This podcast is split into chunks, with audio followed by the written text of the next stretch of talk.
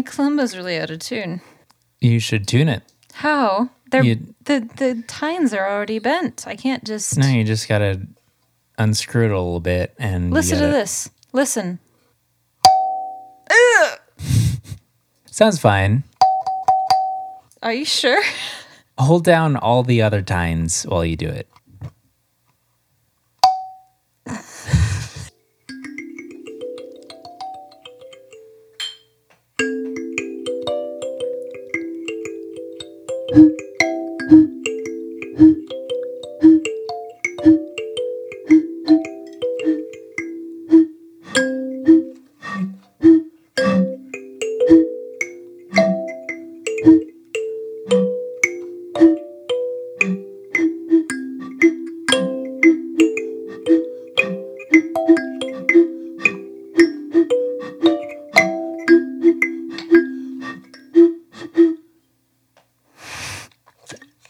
Damn, I just took a sip and now it's out of tune.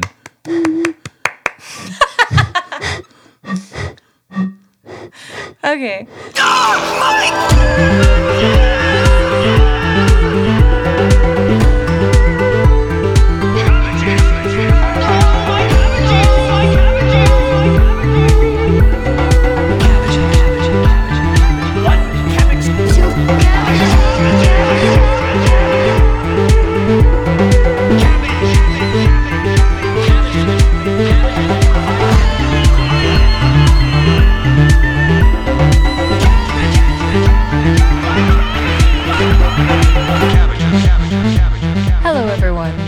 To another episode of My Podcabbages, your favorite Avatar The Last Airbender podcast. Uh, we don't movies. My name is Summer, My name's Noah. Fun fact time. about a, a fun show. First and foremost, and most importantly of all, did you know that uh, Avatar Kyoshi is bisexual? Is that a fact? Fact. Uh, there's a reason that I brought this up. Do you have any idea why? Why did you bring this up? Is it bye week? It's bye week, bitches. I was hesitant to bring this up for various reasons, um, but I thought it was important for me to do so, especially considering the type of weird bisexual that I am, which is the kind who is married to a cisgender uh, heterosexual guy. I'm a straight ally. Th- okay. um, I am also bisexual, just like Kyoshi. Um, bisexual, as a lot of people already know, but maybe if you're not in the community and you're just kind of curious, or you don't you don't know much, but you want to know more, or any of all of the above, whatever. It it doesn't have anything to do with gender. It's just all about you're not you don't really care about that kind of stuff. You're just interested in people for their personalities. I mean, I'm maybe I'm biased. Maybe I'm biased, but I feel like personality is the most important part of a person. And I know it's not as simple as that for some people, but for me, that's just how my attraction works. And that's how it works for a lot of people. And I want to make it clear that that's totally chill. If you're like that, that's fine. Even if you've never been in a relationship with um, someone of your gender or um, anything like that, it's totally fine because the way that you're attracted to people is not your choice. It's just how you feel. That's all it's that's all it's about. Attraction to gender, it's fake. Because here's the thing, gender is fake and you're valid, like me. Anyway, um, yeah, hi, I'm bi. I think I don't even know if I've already mentioned that, but it's bi week, so I can say it as much as I want. Yeah, so it was important for me to bring up Kyoshi this week. Uh, Kyoshi was really tall too. She was like She was tall, extremely tall, very tall, very powerful, very powerful. very old. Mm, she was like 600 years old or something wild like that. She was like, I think she's still alive. She's here with us now. Kyoshi, welcome on the podcast. Yoshi! Here's something that I wish I had known a few episodes ago. It's fine. Here's a fun fact today instead. Admiral Zhao. Hate him. I fall asleep every time I see his face. Sorry, I have a fun fact about him. Maybe Okay. this will wake you up. Okay. His trading card was released during the first season premiere. Okay. The trading card that was released claimed that he was the one who gave Zuko his scar. Weird. Yeah. So I'm wondering, you know, in that scene where it's like, you know how you got that scar. And it was like right before he was about to go into an Agni Kai with Zhao. Okay. So It was more like a revenge kind of thing. yeah, so I'm I'm still not sure if like that was the intention of that scene or that's how they wrote it. But here's a fun fact that took a lot of digging. Okay. Show me your dirty fingernails. Uh, in the 2012 London Olympics, the Brazilian synchronized swimming team used the theme song from The Last Airbender for their performance. Avatar The Last Airbender? Yes. What, what, is there another Last Airbender show? No, there's nothing called just The Last Airbender, actually. It was a great performance. I watched the video. I can't remember which Olympics it was, but I think it was like an opening ceremony and it used like music from like the Disney movie Tron. Oh, that sounds very good. That's like uh, the Winter Olympics that just happened. They used that Moulin Rouge thing for the skating. I think that may have been like for qualifying for the Olympics. Either way, very good performance. Very good. Oh my God, ice skaters, hit me up. You probably don't have any fun facts this week, do you?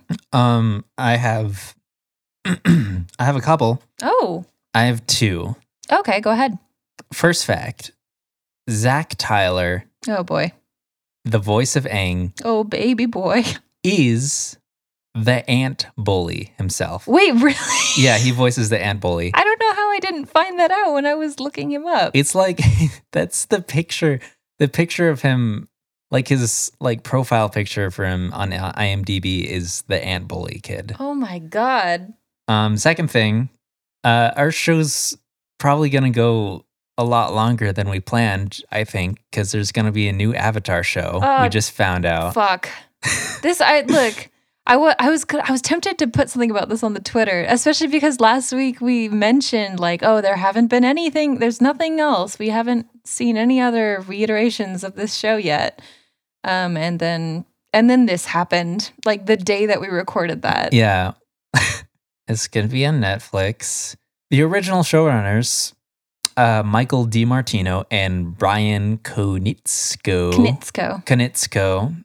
They're gonna be executive producers. Wait, uh, executive producers? You know what that means, right? That you're just You're just funding. you're it. just the bank. yeah. So Great. Okay, great. That's great news. Yeah, but they still they say they still have a vision for it. They say, Hmm. hang on, what they say. I'm reading this from TheVerge.com. So they- if you get any information, this is from The Verge. It's not from us. They have a say in it because they're literally holding the show ransom. That's true. We're thrilled for the opportunity for a live action adaptation of Avatar: The Last Airbender.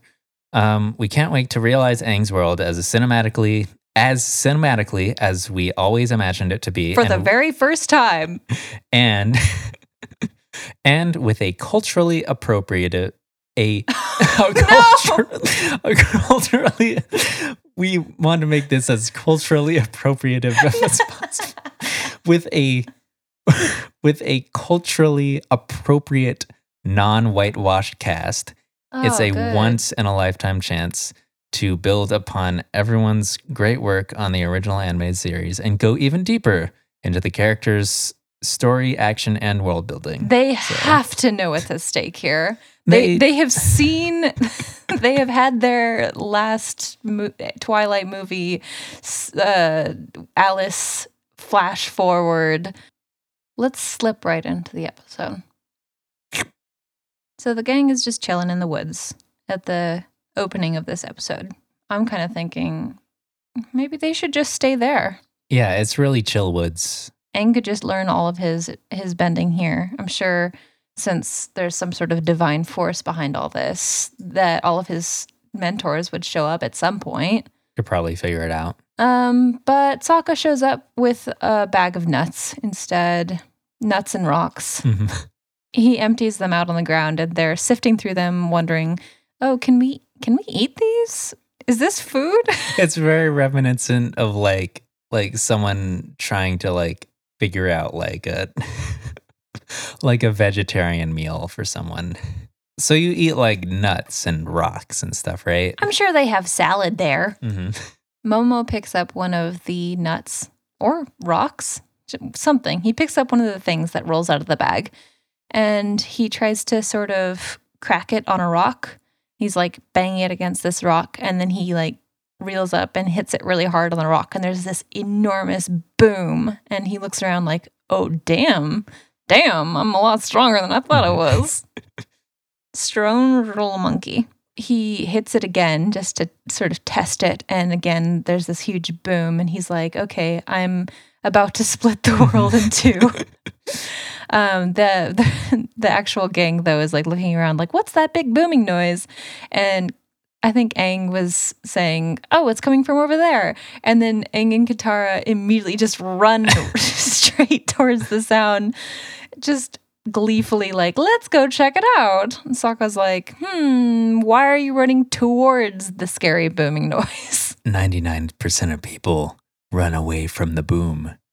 We, the heroes, the 1%. They come across an earthbender in a little sort of crevice. He's picking up these rocks and just kind of slamming them against the wall for no apparent reason. He's just doing his gym exercises. Yeah, he's just getting a workout. Getting swole. Sokka suggests maybe they should approach sort of cautiously. They don't know this guy, they don't know what his deal is. And before he can even finish his thought, uh, Katara's just already just right there screaming at him, like, hey! Katara, What's up? Katara teleports forward. she just wants to like introduce It's like, herself. it's like Janet style from The Good Place, how you don't actually see her pop up, but it's just via like a camera change. Hello, who are you? What's your name? And he freaks out and runs off and like makes a little avalanche. Sexily. Sexily? They kind of determine at that point, oh, well, he must be going somewhere. So maybe he's going towards a town or a village of some sort that has actual food and not just rocks. I got a rock. They arrive at like a decent sized uh, Earth Kingdom town, like a little, maybe like an actual city. Aang goes straight to the hat shop and buys a hat.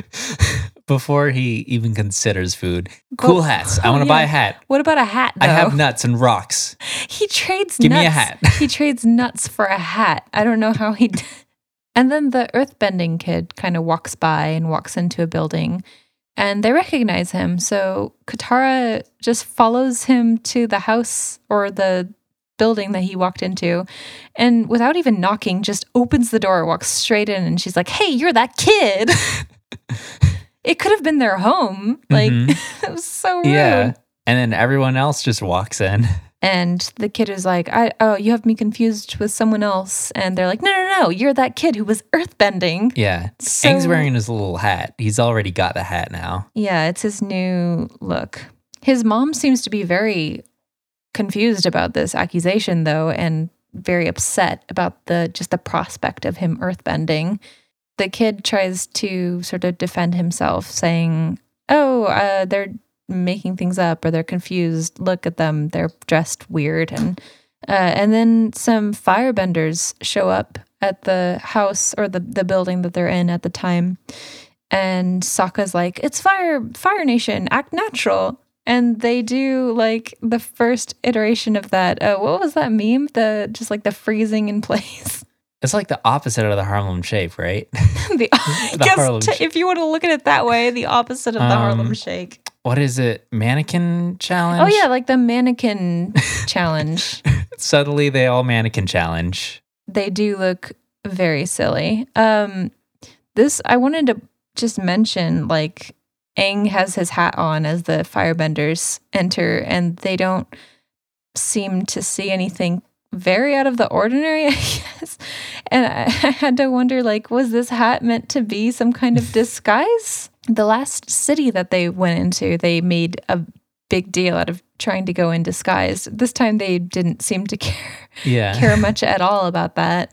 But apparently, just a little hat can make the airbender look not like an airbender anymore. Surely they're on high alert for anyone wearing orange and yellow, Yeah. right? Like, but the Fire Nation soldiers are just there collecting taxes, which apparently they've already done. And they say, oh, no, no, uh, the taxes have been doubled, and now you need to give us whatever you have, basically everything else. We'll take it all. And then the mom hands over all of the money that she has and they give her back the small the pennies which He's really nice. he- he's not So generous of him. and Sokka is asking uh, about the Fire Nation, how long they've been in the town. And the mother says, Oh, they've been here for five years and they have coal mines that Ozai is sort of exploiting to fuel his Fire Nation ships. I'm not sure if I've already mentioned it, but the earthbending boy is introduced as Haru at some point. Okay. His name means uh, spring in Japanese. Oh, Yeah. Just that's like nice. He's a season like me. Katara gets frustrated, saying, Well, you know, Haru can help. He can help you guys fight back against the Fire Nation. His mother is saying, No, it's too dangerous. It's too risky. And Katara's like, Well, what can you lose that you haven't already lost? And the mother says, Well, we could lose Haru. They could take Haru, like they took his father. And we find out that the Fire Nation has just been kidnapping, just taking all of the earthbenders out of this village. We don't know where they've been taking them, but they're just taking them, turning them into prisoners of some sort. this is a very serious episode. It is like a, yeah, it's very serious, very political, and It's very different from just the little funky king doing little fun challenges. yeah, it's quite a contrast from the last episode. Katara has a lot of good stuff to say in this episode, actually. She wasn't in the last episode very much, Mhm. Um, but the dialogue that she has in this one is really touching and interesting. In Yeah. this scene, she's highlighting the fact that bending is a gift and it's it, you know it's given to you for a reason and you can use it to to make the world a better place. And she's saying that Haru shouldn't be like suppressing this part of himself. It's important and it's it's very good and helpful and to tell him to just hide it away is bad for him and for the world and i i think that's a, just a nice little touching moment in this scene in this Yeah. Katara's really leading this episode. definitely for sure but since they don't really have anywhere to stay and they seem like decent people they uh, haru and his mom give give them a place to stay for the night so haru leads them out to a barn you got sleeping bags. no room at the inn. So as they're settling in, Aang's like, I promise I'll keep Appa from eating all the hay, and like cut to Appa eating all of the hay. Later, we see Katara on a walk with Haru, and she's just kind of apologizing, saying she didn't really understand the situation. She didn't mean to come off the way that she did. And Haru's like, No, no, no. I think that everything you said was actually, you know, important and interesting. And I'm glad that my mom got to hear that kind of stuff. And you actually reminded me of my dad because he said this the same kind of stuff all the time. How we should be, we shouldn't just be sitting down and letting this happen. And uh, the reason that he was taken away was because he was fighting back, and they, I think it was he implied that his sort of rebellion against the Fire Nation being in the city was what ended up making them start kidnapping the earthbenders in the first place. Okay. So his his dad in his rebellious actions actually sort of started this whole situation. They have a moment up on the cliff where Haru is talking about earthbending and his father, all of this stuff, and how earthbending sort of connects him to his dad in that way that it's, you know, his dad taught him everything he knew and everything. And, And- while, while he's talking about it, he's like earthbending like two little stones. Yeah, he's doing a little stone trick. Just and just two little stones. With And- one hand. Yep. Katara wants to comfort him a little bit, so she mentions, uh, she points out the necklace that she's been wearing for this whole show so far, and uh, she mentions, "Oh, this necklace was given to me by my, given to me by my mother, and it's pretty much all I have left of her. So you know, I kind of same feel, Same hat. same hat, big mood. Oh, worm, Summer, can I tell you a secret? yeah. I don't know what O worm means. Oh, worm. Oh worm? Oh, word. Like, oh, for real? I don't understand these kids slang these days. Oh, word. Oh worm? Yeah. oh, that's really funny. I get it now. Noah understands a meme. Oh, worm.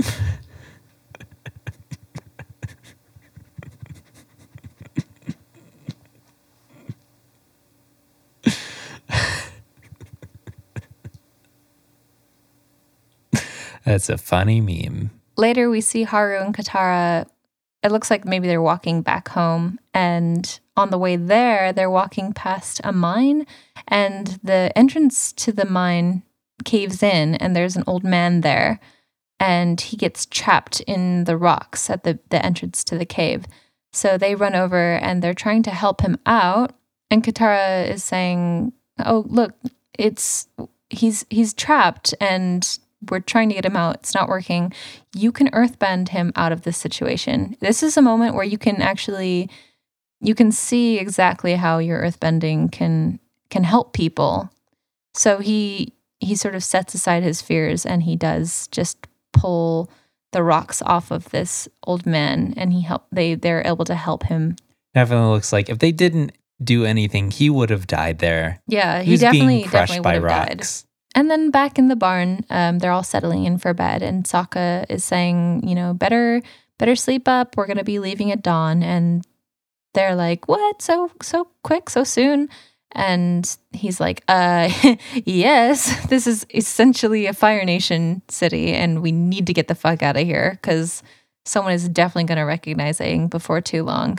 I was gonna say something about how Katara mentions that she'd rather eat fireballs than nuts. All I want to say is that it just doesn't make any sense. and then in the middle of the night, uh, some Fire Nation soldiers show up and they have brought with them that old guy who, when the door opens to the house, the main house of this sort of settlement homestead, the door is answered by Haru. And the old man just immediately points to him and says, That's him. That's the earthbender. And they take him away. I can't see a single reason that he would do this, Mhm. but like it's 2018 and I have seen some people do some really weird shit at this point and I'm not inclined to ask questions anymore. It's just old people things.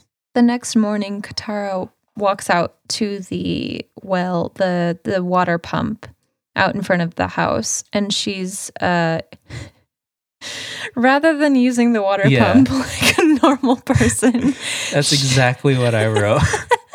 she she elects to draw the water out just using water bending Mhm. um which i have to imagine uses at least the same amount of energy if not more yeah. i mean i guess it's a little like it's good practice but at the, on the other side on, on the other hand i'm thinking i mean they don't really know why the fire nation soldiers are rounding up these earthbenders Hey, Summer, what here's an idea. okay Maybe she's never seen a water pump before. That's a good point. And if that were true, I would just understand. she just like someone's like, get some water from here, and she just sees this pipe and it's like, how the fuck? What the? F-?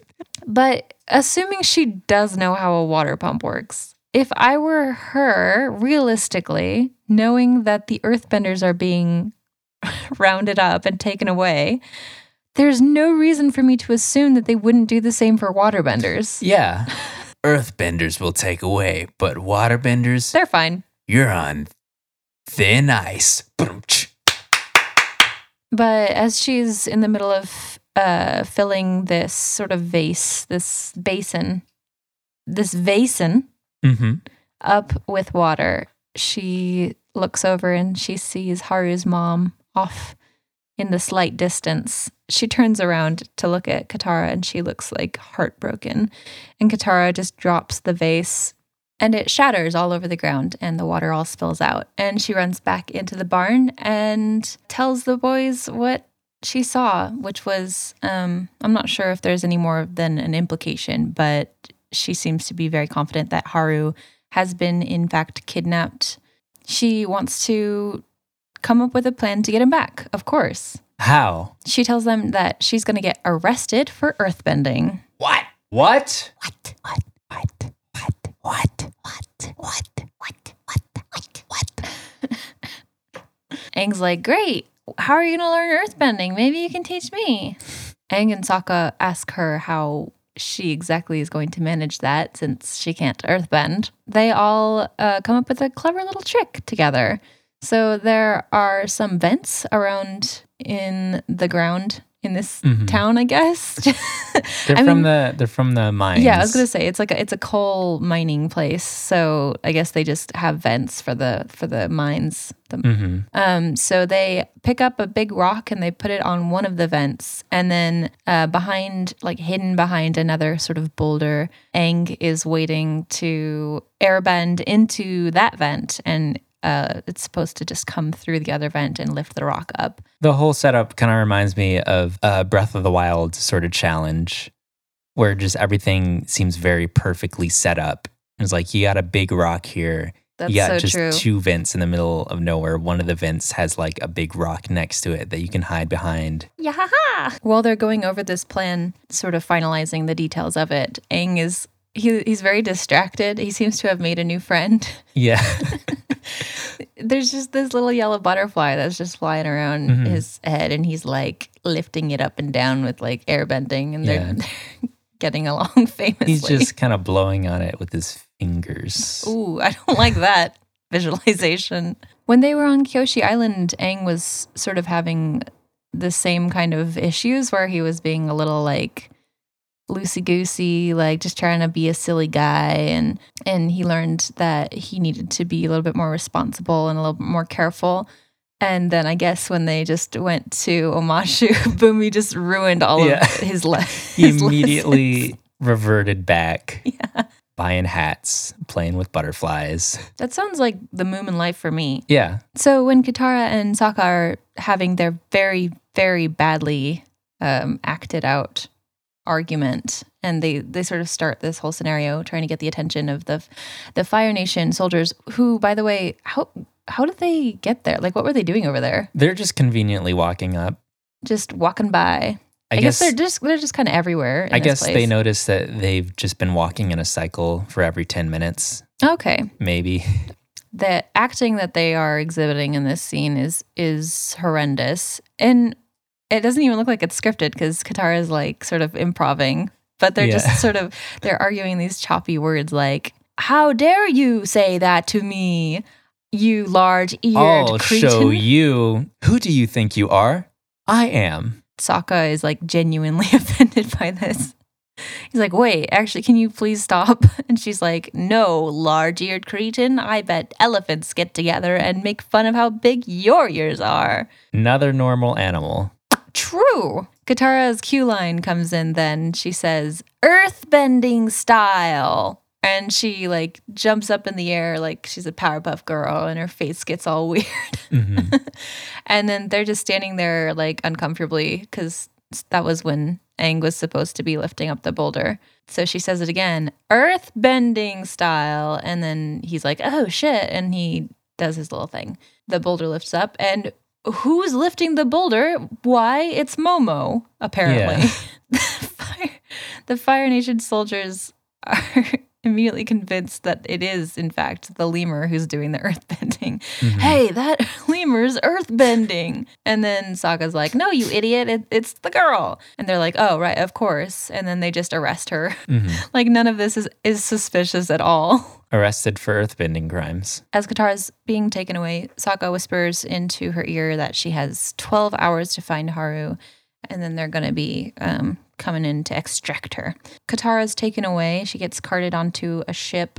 And the gang just kind of follows her in the air above on on Appa, and they arrive at some big industrial ass looking rig out on the water. Sokka is reassuring Aang, who looks pretty upset and like nervous about this whole thing. Finally, looks like Mhm. he's finally taking everything a little more seriously. And then we meet the warden of this rig, Yeah. who unfortunately is voiced by George Takei. Yeah. Hey, here's a warm take. I don't think he's a good actor. No, I think that's the reason that people use him for these things, though, is because his his acting is bad, his voice is silly, and like Yeah. at, at least they did make him a villain. I feel like he just always tries to going in like a low register that he doesn't have. So he just like gets so he gets like he tries to seem intimidating, but he just gets really quiet. well, I'm the warden. I'll have you know that this ship is made of metal. This guy's really intense, though. He like does not. He does not mess around. Uh, so like he's giving his little speech, his classic like prison warden speech about how no funny business and I think we'll get along splendidly. And some old dude just coughs very innocently, and I guess the warden is offended by this and uh, has him taken to solitary Mhm. for it. Katara enters the uh, lawn. What do you call that area inside of a prison where everyone's just kind of hanging out? It's like an outdoor cafeteria because they're all eating. Katara is looking around, and it seems like everyone here has like super low spirits. Everyone looks really bummed. Um, but she very quickly runs into Haru and is excited to see him. Looks like the mission might be over. Wow, she did it. That's the end of the episode. She found him. They can go. uh, Haru wants to introduce Katara to his dad because, of course, he's there too. He was imprisoned here. Haru did get to see his dad at least. There's Mhm. a little bit of a silver lining. Haru's dad is named Tyro. I recognized his voice from something, and at first I thought it was James Earl Jones. But he's voiced uh, by an actor named Kevin Michael Richardson, who is the voice of Captain Gantu in Lilo and Stitch. Big shark Yeah, man. the big big guy. And then also the voice of the possessed Mabel in Gravity Falls, as well as just a lot of other little roles here and there. His voice is just everywhere, Yeah. which is That's how voice actors work in cartoons. yeah. cartoons. I just heard him and was like, oh, I recognize that him from everything. From everything. You deliberately disobeyed me. That's James Earl Jones, though. That's all I can think. Whenever I hear James Earl Jones' voice, all I can think is that one line from Lion King. I'm going to grow up and never watch that movie ever again, and that's the only thing I'm ever going to remember about it. You deliberately disobeyed me. Luke, you've deliberately disobeyed. James Earl Jones also does the audiobook for the Bible. And God said unto the people, Jesus, I am your father. And you deliberately disobeyed. That's what Jesus said to Judas. you deliberately disobeyed me. Okay, thank you. Katara is like, Oh, awesome. Now that you two are together, what's your escape plan? And Tyro's like, The plan is to survive. You idiot. She gets kind of upset though. Like, wait, you're not even going to try? Like, you're not doing anything here? And, you know, he's saying, like, well, look around. What, what can we do? Everyone here has given up hope a long time ago. Uh, and Katara is still very fired up. And Tyro's like, I admire and envy you for your spirit and your attitude. But Katara's like, no. And she gets up on this little platform and she holds up a pan and starts banging it. And she makes this huge, elaborate, very inspiring speech. She's telling them how uh, the guards can't take away your courage. And it, like, it sounds like she's spent hours on this speech, Yeah. but she just kind of whipped it up out of nowhere, just You- flawlessly. We find out in this episode that Katara is very good at improv. very good at improv, very good at public speaking, and she should be like a motivational speaker. Um, she like includes little metaphors and shit. She talks about how the avatar is returned, and like I was like, you know what? She's right. Pause the episode. I'm gonna go change the world. All of you here are earth bantering when you should be earth bendering. But the people are just entirely unfazed. There's just nothing, like, they don't care about this speech at all. It does nothing for them. And even just the warden and the guards were all watching and they didn't do anything about it. Like, they didn't even, like, go tell Katara to shut up or Hmm. anything.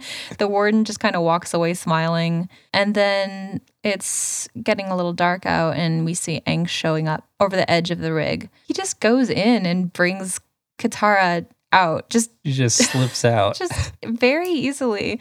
It seems like it's really, really easy to escape this place. They they are going in and out of this place like for the whole episode Yeah. without any issues. Um, they tell her that her twelve hours is up, are up, and they um they're ready to extract her and Haru. And she says, um, "Why would we go now when we could help everyone here? We could try to." Fix this whole situation while we're here. I don't really see the point in leaving now. And Aang is like on board right away, like, yeah, let's do it. Cause he just loves to get into shit. and he's just probably been pretty bored. So they convince Sokka to go along with it, and Aang tells Appa to go on ahead without them. Appa flies off like pretty stealthily, uh, but a couple of guards still see him and they report back to the warden. They're trying to tell him what they saw, but they're a little bit confused because it was dark and it was just a weird situation. So they're saying, "I think it was a flying bison," and he's like, "What? Yeah, some some, some sort of buffalo or something."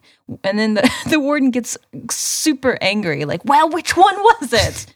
Was it a buffalo or a bison?" And they're like, "Well, I'm not." I'm not really sure what the difference is, to be honest. Um, and the warden just throws the guy into the water for being a little sassy, throws him overboard. hmm Uh, and then the warden tells the other guard to wake up the captain and search the rig. And the guard's like, "That well, that was the captain."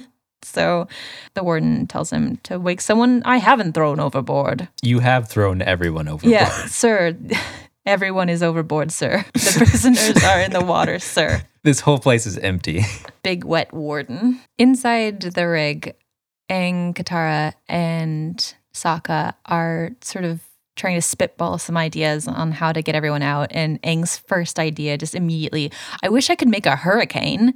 And the faces that Katara, like, we just then cut to just like this silent sort of image of Katara and Sokka looking at him like so dead inside. They look very extremely exhausted They, of Aang. I think they're realizing that this whole escapade leaving with Aang in the first Yeah. place was a terrible mistake, was- and their time is ready to they're Like, ready to go home. They just realized that Aang is just an idiot. Katara says um, she mentions how her speech didn't really do anything to these people, and she she doesn't know how they're going to be able to motivate them to fight back or really even rebel at all in any way. They realize they really just need some rock because if they can get some some rocks up there then the earthbenders will have their power back and maybe they'll feel a little bit more um, empowered. The whole rig is made of metal, but it's a coal rig, so there's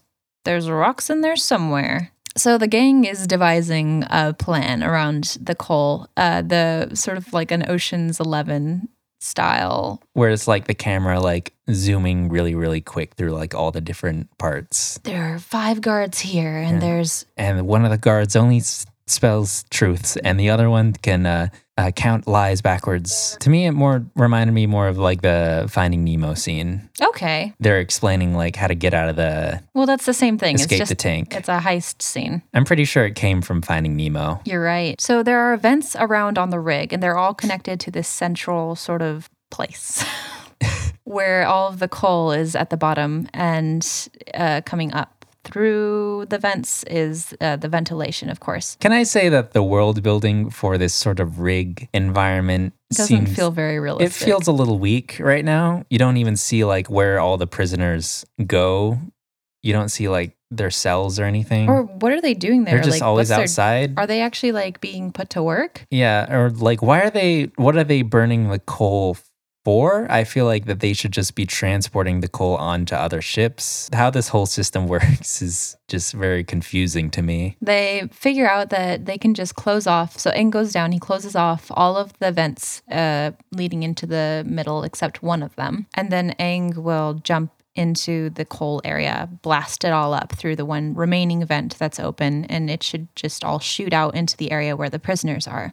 They're finalizing this sort of plan, and suddenly Katara and Sokka are surrounded by guards. Before they can really arrest them or or go any further with that, Aang does his extremely powerful earthbending to get all of the coal out through that vent. Like It's it had to have been it's so a much lot force. of coal. Yeah. It looks like it looks like the like the Scrooge McDuck vault amounts of coal in there, and he just burst it all out. And then the sort of lobby area is just all covered in coal. And Katara's like, well, you guys, uh, you got your rocks, get to it.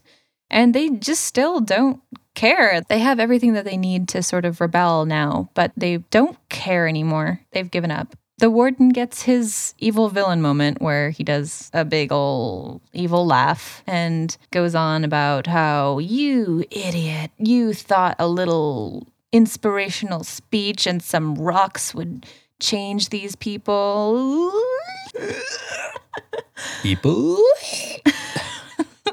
there's no reason for him to continue this this conversation. It just feels like he's trying to reach a word count or something. Yeah, he just goes on and on, like talking absolute shit about the earthbenders.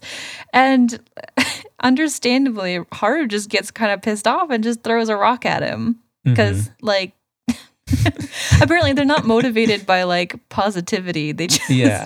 they're very reactive to people insulting them, which Mhm. I don't know. I guess that's kind of how an earthbender personality is meant to be. That's true. Like, Yeah, so it cuts to Haru and he's spinning around three rocks Oh in his God. one hand, similar to how he was spinning around two rocks in his hand earlier. That's character growth. that's growth. That's growth. But yeah, Haru throws the first rock and then it all kicks off. Everyone jumps in, starts earthbending, and uh, Tyro appears to be a real force to be reckoned with. He's very, very good at earthbending. He's taken on like five people at once. He's like hitting people with big rocks.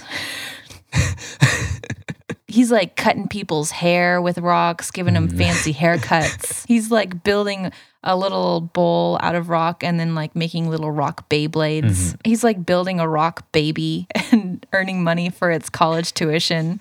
And then he's using the baby to like rock bend and beat people up because it's going into wrestling college. He takes care of the baby for 19 years and now the baby is part of the Earthbender army. He's created a pair of glasses out of rocks so he could see farther. He now he made a rock sniper rifle and now he's like he's just no scoping all these all these fire nation people. He's sniping all of the fire nation soldiers at his hometown. He's like creating rock based biological weapons.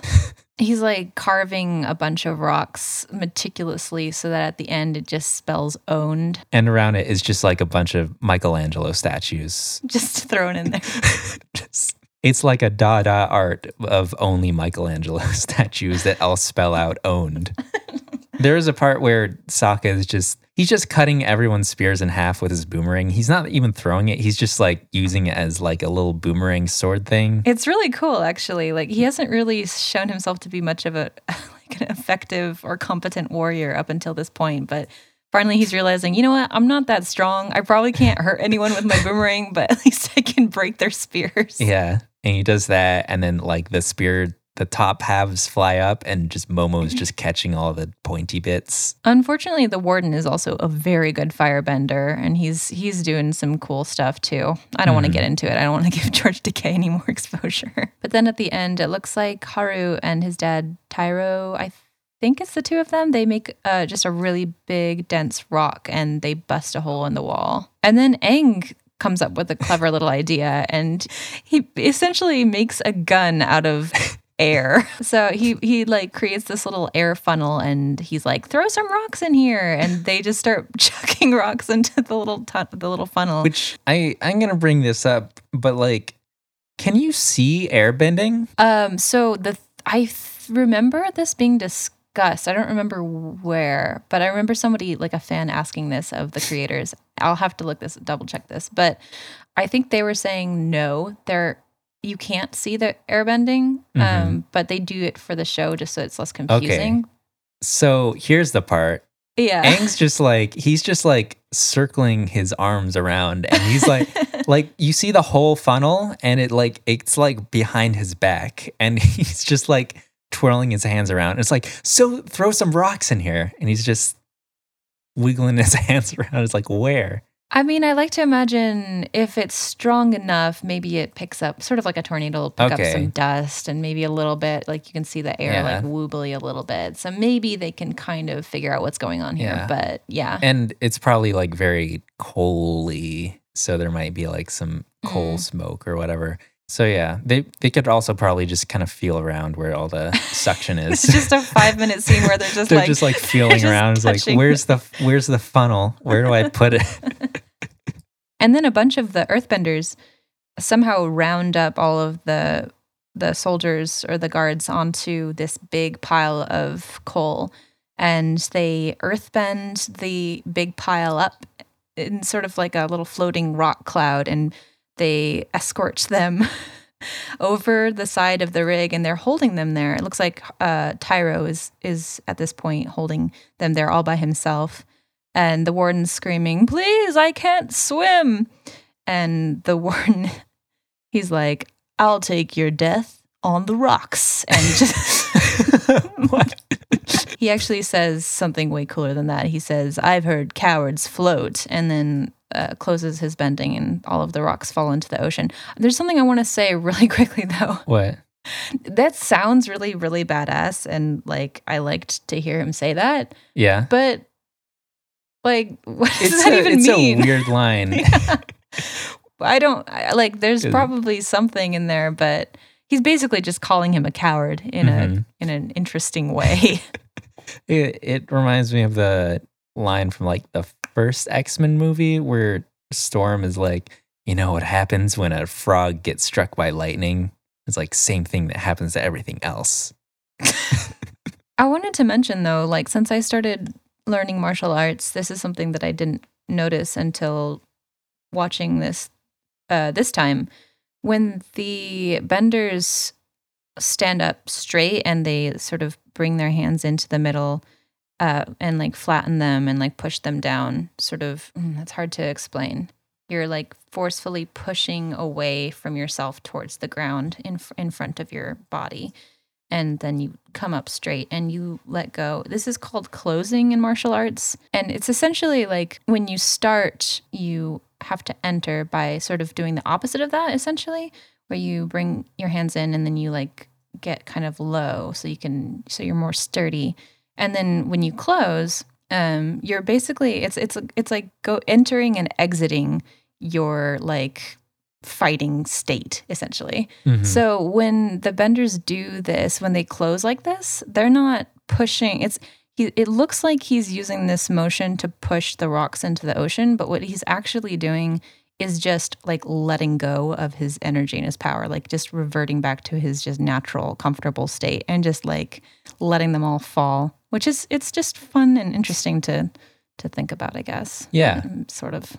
just to see what's actually happening. And then out on the deck, uh, Haru is thanking Katara for her bravery and all the help. Yeah. And again, they just took a bunch of boats. That too, I was going to say, like, they are, again, it- they didn't need keys or anything. Like, they just all walked out. But yeah, then they're not only that, but they're able to just like commandeer all of these ships. When I was looking up trivia for this episode, there were some just like fun little overall facts about things. Um, but then there was one piece of information uh, that said when Tyro thanks Katara on the ship, she looks away in embarrassment. Her hair is not connected to her bun or even to her head. Katara is blushing a little bit as she's being flattered by all of this. And she asks them, Oh, I guess you're going back home now, huh? And then Tyro's like, Yes, to take back the village. To take back all our villages! and then everyone's like, yeah. And uh, then Haru asks Katara to like come home with them. Ooh. Ooh. It seems like in this episode that there might be just sort of like a little crush, kind of romantic subplot going on between them. But Katara is just like, nah. Yeah. uh, she says she has some stuff to take care of, and she like goes to touch her neck where her necklace is supposed to be, but it's not there. Oh no! Dun, dun, dun. Her mom's necklace. her mom's precious necklace. And then we cut to Zuko picking it up back on the rig. I don't know how he got there, but he's always just a little too late. Yeah. One step behind. That's the episode. It felt like very quick to me for some reason. Yeah. It felt like a short episode, but it was the same length as all the other ones. It, it felt like it was basically three or four scenes that just kind of dragged on a little bit. hmm It's a fun episode. It's a, sort of like a heist episode, I guess, but you know, not one of the best ones. And there's obviously like a lot of weird little inconsistencies in, Mhm. inconsistencies in here.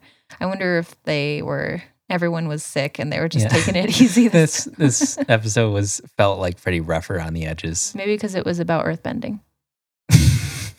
I want to say about this episode, Aang is doing like a lot of cheating earthbending. He's just earthbending with air. Like he he doesn't need to learn earthbending because he could just pick things up with air. Everything is inside the air, so I feel like that this is the kind of thing that if you're making this show, you wouldn't really want to. Admit You is wouldn't. possible. Yeah, you wouldn't really want to like have this as like a consideration at the very end of the episode, where like even where he doesn't have to, you see Aang on Appa, and he's just like airbending a rock around as if he was just earthbending it, and Mo- Momo's just chasing it. I mean, to be fair, we've seen him do that with the marbles. Yeah, And airball and oh, the pies. He's a pie Mhm. bender too. it feels a little OP. Do you want to get into the character stuff? Okay. What does Katara value most?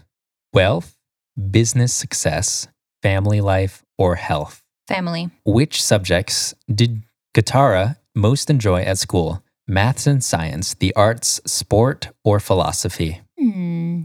Between art and philosophy, I would say philosophy because she Yeah, seems a little bit more of a thinker. I feel like Katara thinks more about like uh like concrete things like philosophy than I mean how does Katara begin her day? Uh with a coffee by starting work just straight away, uh brainstorming ideas or taking part in some exercise. Uh, seems like she just gets right to it. Um what is Katara's tech specialism? Development, management, support, analysis, intelligence, and data, network, systems and security, quality, testing and quality insurance, architecture, or other. Analysis, intelligence, da, da, da. Analysis, intelligence, and data.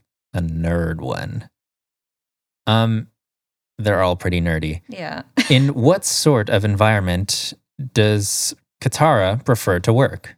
Independently, uh, leading a large group as one voice and a small focused team, a hands off approach, delegating to others. Uh, as one voice, small team.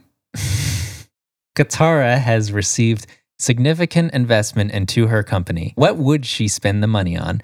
Experimental new technologies, improving employee work conditions, expanding operations, or starting a side project. Definitely improving worker conditions. Absolutely. Katara is a good person. Katara is most motivated by her personal legacy, creating something new, being in control, or collaborating with others. Probably collaborating with others. Where in the UK would Katara live? Okay. Northeast England, Northwest England, Oh, boy. Yorkshire and the Humber, East Midland. Wait, no, I got it. Northeast England, Northwest England, Yorkshire and the Humber, East Midlands, West Midlands, East of England, Greater London, Southeast England, Southwest England, Wales, Scotland, Northern Ireland. Wow. Was that your Irish accent? I, Was that your Irish accent? I, Northern I, Northern Ireland. That was my Northern Ireland. You're accent. very brave for embarrassing yourself this much in I public. know. I know. I don't know the difference between any of these. It's the same Yeah, island. I have no fucking. Okay, not Ireland. I Um, know that. not Pro- Probably not Scotland.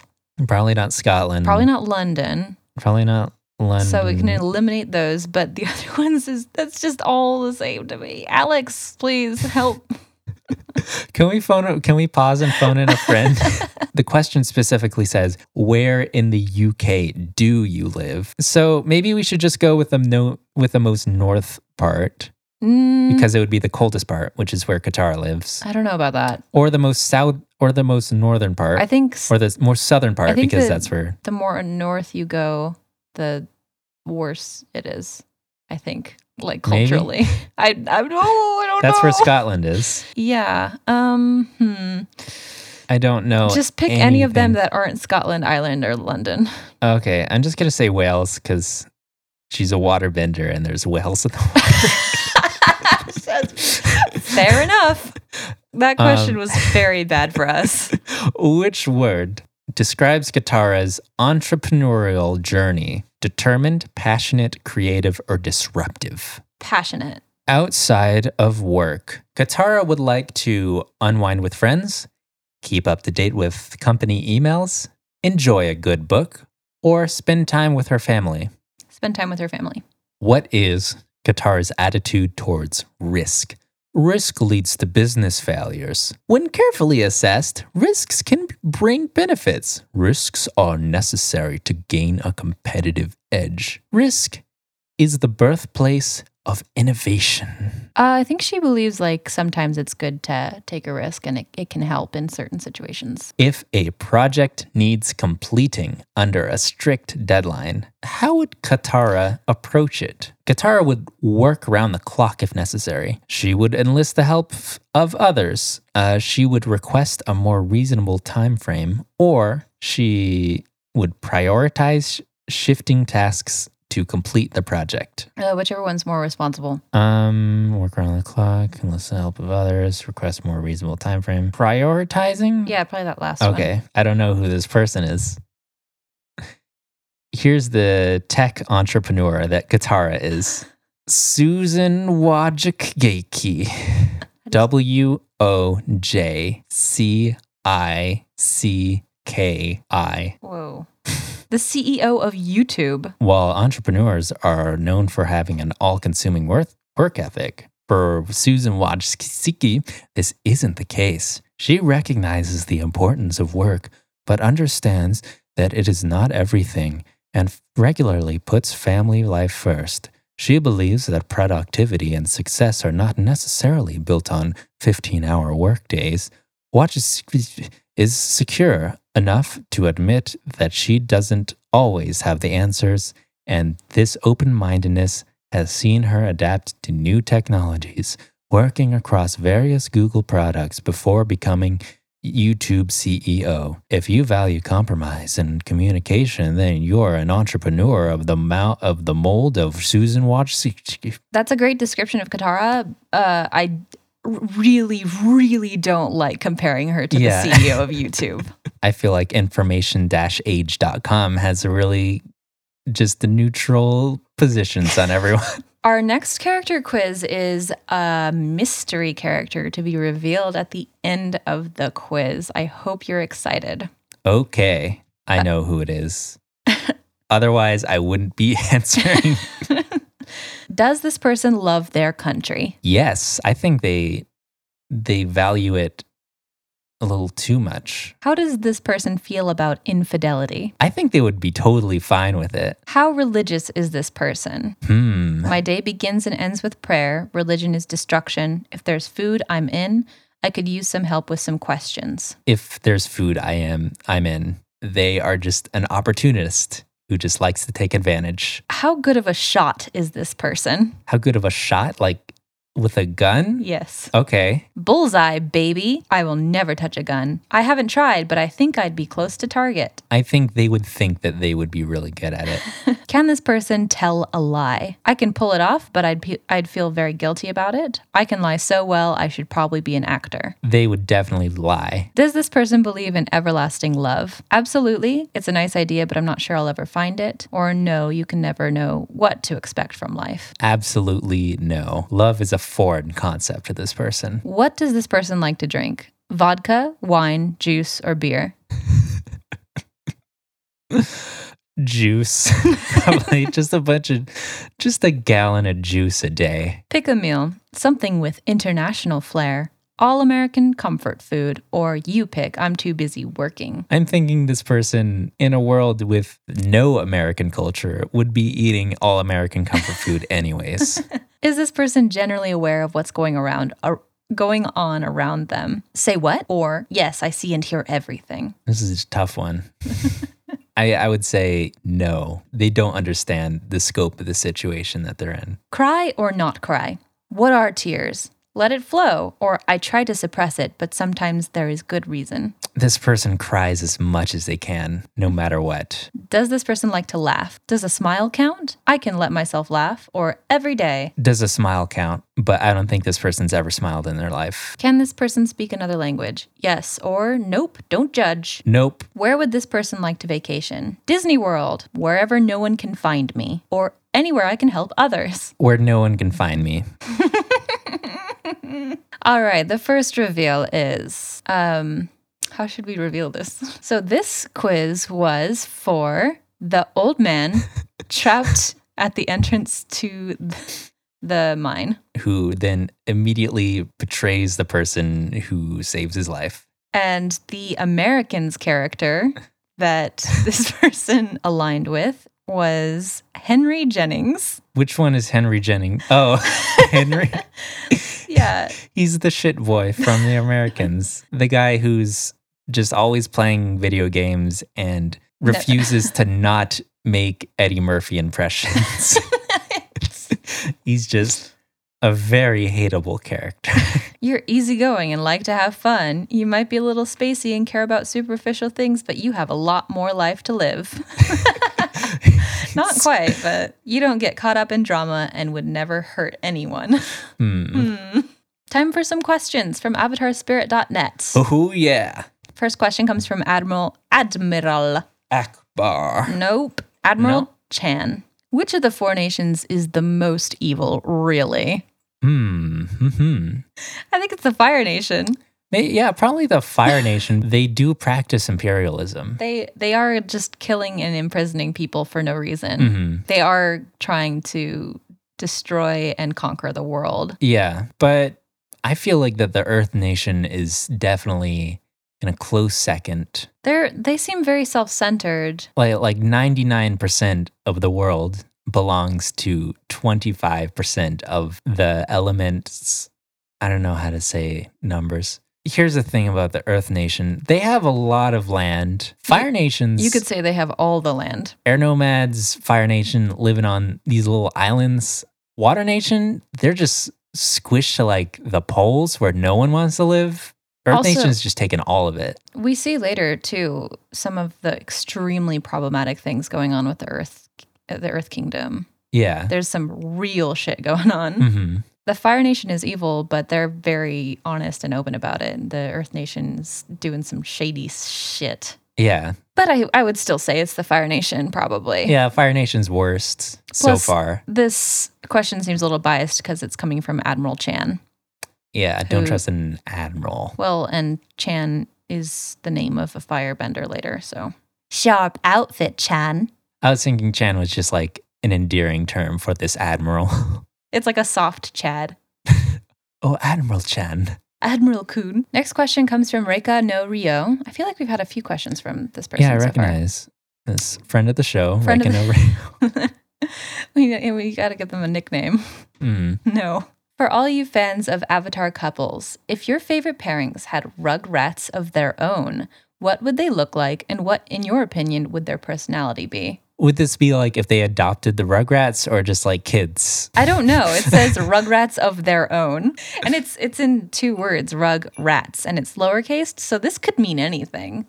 If they just had rats that they let live on the rug, Katara is the rat mom. and all of the other characters are just rats. What are some uh, Rugrats characters? You never learn the rug rap? Oh. so who's a Chucky? Wait, are we saying who's Oh wait, which one's pairings? parent? I am. Ve- This is Oh. a very advanced, Okay, complicated okay, okay, question. okay. So I'm gonna break this down. Okay. Your favorite pairings. Let me uh, hit me with your favorite Avatar pairing.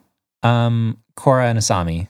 Okay, that's a little ahead of where we are so far. Okay. Give me a pairing from from what you've seen so far. Suki and Katara. Yeah, Suki and Katara. If they had rugrats of their own. this is such a weird question. Yeah. You is this just a weird way to say kids? Yeah, I think it's just like a hip slang term to, for kids, So if for they little babies. So if Suki and Katara had kids, they would be great. they, they would be great parents. Yeah, they would actually make great parents. They might be a little bit too like they're both a very like Elizabeth Jennings type. So maybe their kids would be a little bit oppressed. They seem like if they if they got together, they probably would just never have kids Yeah. because they're like more business and career oriented. Would any of the characters be a good parent? Aang for sure, but he's still a kid right now, so We find out that Aang's not a good parent. Oh, you're right. Spoilers, but that's true. it's weird to think about, but yeah. um and again, this is spoilers, but it's going to be so long before we ever Yeah. get there. Um Aang is still as a parent too self-absorbed to actually parent his kids. He's Mhm. he's just a little too self-centered still. Zutara Forever 94 asks, "Do you have a crush on an Avatar character?" Uh, this is the only question I've seen in the forums that has a discussion topic icon. That's just like a little winky face emoji. I don't know how they managed to Okay. do that, but It's called an emoticon back then. no, it was back then, we had emoticons, not emojis. memojis. Emoji. I'll take one Pour me a emoji. I feel like we've just invented something terrible. I know. Now all I can think about is like, how am I going to start serving this to my customers? Someone's going to ask for a mimosa, and I'm just going to draw a smiley face on it, and they're going to be like, "What is this? A memoji?" Can I have a virgin memoji? a glass of orange juice with that smiley face on it. Every morning I wake up, I pick up my emoji cup. Say a little prayer for you. So, do you have a crush on any of the Avatar characters? When I was watching the show, I don't think I had a crush on any of the characters. You already know enough. my answer. Azula. Well, that too. The, I'm extremely problematic because I like Zuko and Azula. Uh, you got Zuko and Azula, like two flavors of like goth kids. True. to further that trend in Legend of Korra, I just had the biggest crush on Asami. Mhm. Holy cannoli. At least she's like way more well adjusted than, than Yeah. And Azula are. Last question. What are your cabbages? Exhale your vape. Okay. Tinky Winky, Spider Man, Spy Kids, uh, just spy things in general. Uh, Muse, Sherlock Holmes in general, Doctor Who, Fairly Odd Parents, and Danny Phantom, uh, Ben 10, Clockstoppers, Agent Cody Banks, Buzz Lightyear, uh, Disney movies in general, uh, Harry Potter, and steampunk. okay, you gotta give me just a moment. I'm reeling. All right. I suppose. Okay. Mm. Do you want to see the list? No, I got it. Tinky Winky, though. My cabbages are Powerpuff Girls, uh, those inflatable chairs that you could get that just ran out of air in a day. Mm-hmm. Computer mice that had like water in them and oil and like little ducks. Pokemon, Hocus Pocus, no doubt. Avatar, The Last Airbender, Ginny Weasley, Lola from Space Jam, and a stuffed bunny that had like a little rattle inside of it. I have no fucking Okay. idea what this list was. Man, this episode felt shorter, but it's not. It might end up being after we edit it. Yeah. A lot of dead space. Dead space? No, Hated that game. never got into it. Uh, do we do some plugs now? Why don't you say it like, let's do some plugs? Let's do some plugs. I'm on Twitter at Stellar Ghost, Tumblr at Interstellar Princess. My art blog is summerart.tumblr.com or just summergeist.art. Uh, Patreon.com slash summergeist. And once again, you can probably just find everything on Twitter at Stellar Ghost for me. You can find me on Tumblr at OwlDude, on Twitter at OwlDude, and I also do music, which you can find at noahdoesmusic.tumblr.com or at noahgeist.bandcamp.com, whichever suits your fancy. You really got to work on your British accent. Actually, no, because you're going to be doing a Kravitz cosplay soon. And Catch me doing a Kravitz cosplay soon, aka the Grim Reaper. Yeah, if you follow us online, you'll see some some cool stuff coming up because it's cosplay season for us. Catch me at the Spokane Renaissance Fair at October 6th and 7th. Yeah, if you happen to be in Spokane, you can come hang out with us there. It's very unlikely, Yeah. but you never know. And then, of course, you can just follow the the actual podcast on Twitter at my podcabbages, and check out noisepace.xyz, where we are hosted by Matt. The website also hosts lots of other fun, great podcasts that you can check out there. Cabbage time. Oh, let me say that again. Cabbage. Cabbage time. Cabbages, cabbages, cabbages, cabbages, cabbages. Cabbages, cabbages, cabbages. A cabbages, cabbages, cabbages. A cabbages, a cabbage. And we should start like planning these things out a little more. Yeah. half a cup of olive oil, four carrots thinly sliced, one onion thinly sliced, one teaspoon of salt, half a teaspoon of ground black pepper, one half teaspoon ground cumin, quarter teaspoon ground tum- turmer- turmeric, four potatoes plus one potato, peeled and cut into one inch cubes, half a head of cabbage, shredded. Heat the olive oil in a skillet over medium heat. Cook the carrots and the onions in the hot oil for about five minutes. Stir in the salt, pepper, cumin, turmeric, and cabbage and cook another 15 to 20 minutes. Add the potatoes, cover, reduce heat to medium low, and cook until pa- potatoes are soft. 20 to 30 minutes. Potatoes. Tip Aluminum foil can be used to keep food moist, cook it evenly, and make cleanup easier. A little vegan cabbage recipe for you. Thank you. A little Ethiopian dish. Oh, thank you. Try out with your friends and family. Cabbages. Cabbage. Can we just end here? Yep. Yeah. Cabbage. Gotta give myself a second. Because this is me coming out for the second time. And I'm drunk, and it still seems nervous to me. Mm-hmm.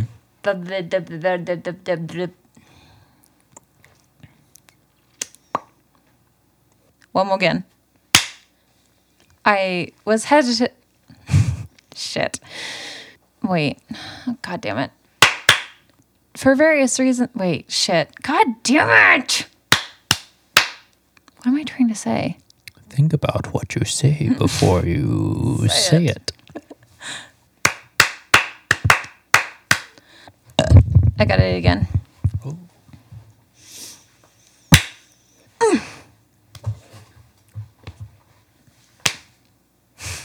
Now we're just clapping.